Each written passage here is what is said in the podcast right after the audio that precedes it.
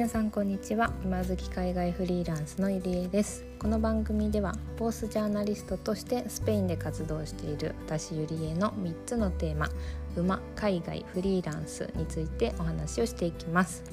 さて今回はですねかなり久々のエピソードになってしまいましたね。もう1ヶ月以上経ってるんじゃないかなと思います。ちょっとあれからですねお引越しがあったりとかちょっとお仕事がバタバタしているとかがありましてこのラジオの方がちょっと滞ってしまったんですけれどもはいまたちょっとずつあの再開していこうと思っております。はいで、えー、今日のテーマはですね海外生活まあフリーランスも含めかなっていう話題になりましてテーマはすごいと言われるのが辛い時期があったというお話をしたいと思います。はい、まあ、このラジオねいろんな方が聞いてくださってて本当に国内だけじゃなくて海外ねいろんな国からあの聞いてくださっているんですが、まあ、このエピソードも初めて聞いたっていう方から昔からね聞いてるよって方までいると思います。でそんな私はちょっと軽く自己紹介をするとですね新卒で、えー、日本の大学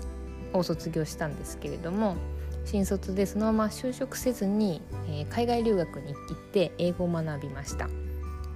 でその後、えーま、若干旅行期間があったりとかはしたんですけれどもその後ヨーロッパ移住みたいな形で今、えー、4年目？4カ国目、えー、いろんな国に住みながらフリーランスとしてお仕事をしているっていう感じになります。で、まあ、そんな中でやっぱり、ね、いろんな人と会う中で行動力がすごいねとか海外住むの羨ましいとかいろいろね言ってもらえるんですけれども結構ねそういう言葉があの辛い時期っていうのがありました。うん、で、まあ、なんで辛いかというとその相手から相手の目に映ってるなんかすごい自分と自分の中での評価がなんか全然違うかけ離れたところにあるっていうのがね多分原因なんですよね。今思えば。そう。でそれってどういうことかっていうと私の中では海外留学ってまあ正直航空券とか学校とかお金払えば行けるでしょうみたいな部分もありますしまあそのヨーロッパ移住っていうのも確かにまあやろうと思ってでできるかは人によるんでしょうけど制度上で見れば私が今利用してるワーキングホリデーってかなりハードルが低いビザなんですよね。そうなので、まあ、基本的にあの条件満たしていれば、うん、あの大体誰でも行けるそんな拒否されることなんて大体ほとんどないよっていうような制度使ってるのでなんかそんなね難しいことじゃないんだよなって 私の中では思ってるんですよ。そうっていうのもあってそうそのギャップがあるっていうのはもちろんありました。うん、なんかいや言うてやろうと思えばできるよみたいなそうそういう部分が、まあ、一つあったのと、プラスその自分の中でうんまあそのフリーランスとして海外でやっていくっていうことに対してはやっぱりその仕事の面見たらもっとすごい人とかもっとまあ稼ぎとかもスキルとかもすごい人ってたくさんいるわけですよね。そうもう本当無限みたいな 感じなのでなんかそういう人と比較してなんかすごいって言われるのがちょっと嫌だったというかなんかちょっともやってしてありがとうって受け取れない時期っていうのがあったっていう感じです。うん、特にやっぱり、まあ、実際に今そういう気持ちはないんですよすごいですねって言われたらあありがとうございますって感じなんですけどそう特にそのフリーランス成り立ての頃っていうのはそういうねなんか相手からかけられる言葉と今の現実っていうのが釣り合ってないなっていう気持ちがすごいあってあんまりね人に会うのが好きじゃなかったっていう時期もありました。うん、特にねその会って、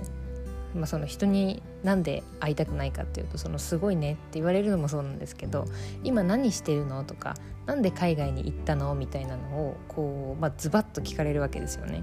そうなんですけどまあやってることもあるしなんで行きたいかっていうのも自分の中ではあるんですけどなんかこううまく伝えきれないし結局まあいろいろそのねヨーロッパ現地でこう体験しながらこう軌道修正をしているのでそれすらも「今何してるの?」の回答もどんどんどんどんこのね4年とかでめちゃくちゃ変わってるんですよ。そうそういう感じで仕事やってるので私はフリーランスとして。うん、なのでなんかこれっていう得意分野が、まあ、当時はやっぱりないし見出せてないっていうのがあったのでなんかそういうのをなんかあんまり聞いてほしくないみたいな っていうね時期もありました。うん、結構そのねもしかしたらそのリスナーさんの中にも今ね会社員としていろいろお仕事やっていて、まあ、副業しようかなってなるけどそれをちょっと周りに言いづらいとか、うん、あとは、まあ、海外で、まあ、暮らすようになったけれども、まあ、それに関してやっぱり、ね、日本にずっと住んでる方とちょっとなんかなんて言うんでしょう。話が合わなくなったって言ったらあれですけどやっぱりね関心事ってどんどん変わっていくし住んでる環境とかによってもね変わっていくのでそういうちょっとなんかなんか違うモヤモヤ感っていうのを感じている方ももしかしたらいるかもしれないなと思って今日は、うん、こんなお話を過去の私のお話をちょっとしてみました。まあ今思えばなんかその他人との比較っていうのが私の中で一番強かったんだろうなっていうのとあとはなんかどうしてもこう夢を追っている感っていうまあ私はねもちろん当時からヨーロッパとか海外に住みながらそのフリーランスとしてお仕事をしてたいなって思ってその環境にこう入ったんですけどなんか社会人その年齢でそれをやっていいのかなみたいな、まあ、いいんですけど別に誰に言われたわけでもないのでいいんですけど結構学生時代とかにねあの大学時代はあの人生の夏休みでそれ以降はね、働かなきゃいけないからみたいなことを言われる人とかも多いと思うんですけどなんかそういう学生気分が抜けてないだけなんじゃないかなとか甘えてるだけなんじゃないかなとか思ってるって思われてるんじゃないかとか、うん、そういうふうにもこう不安になってたこととかもあったので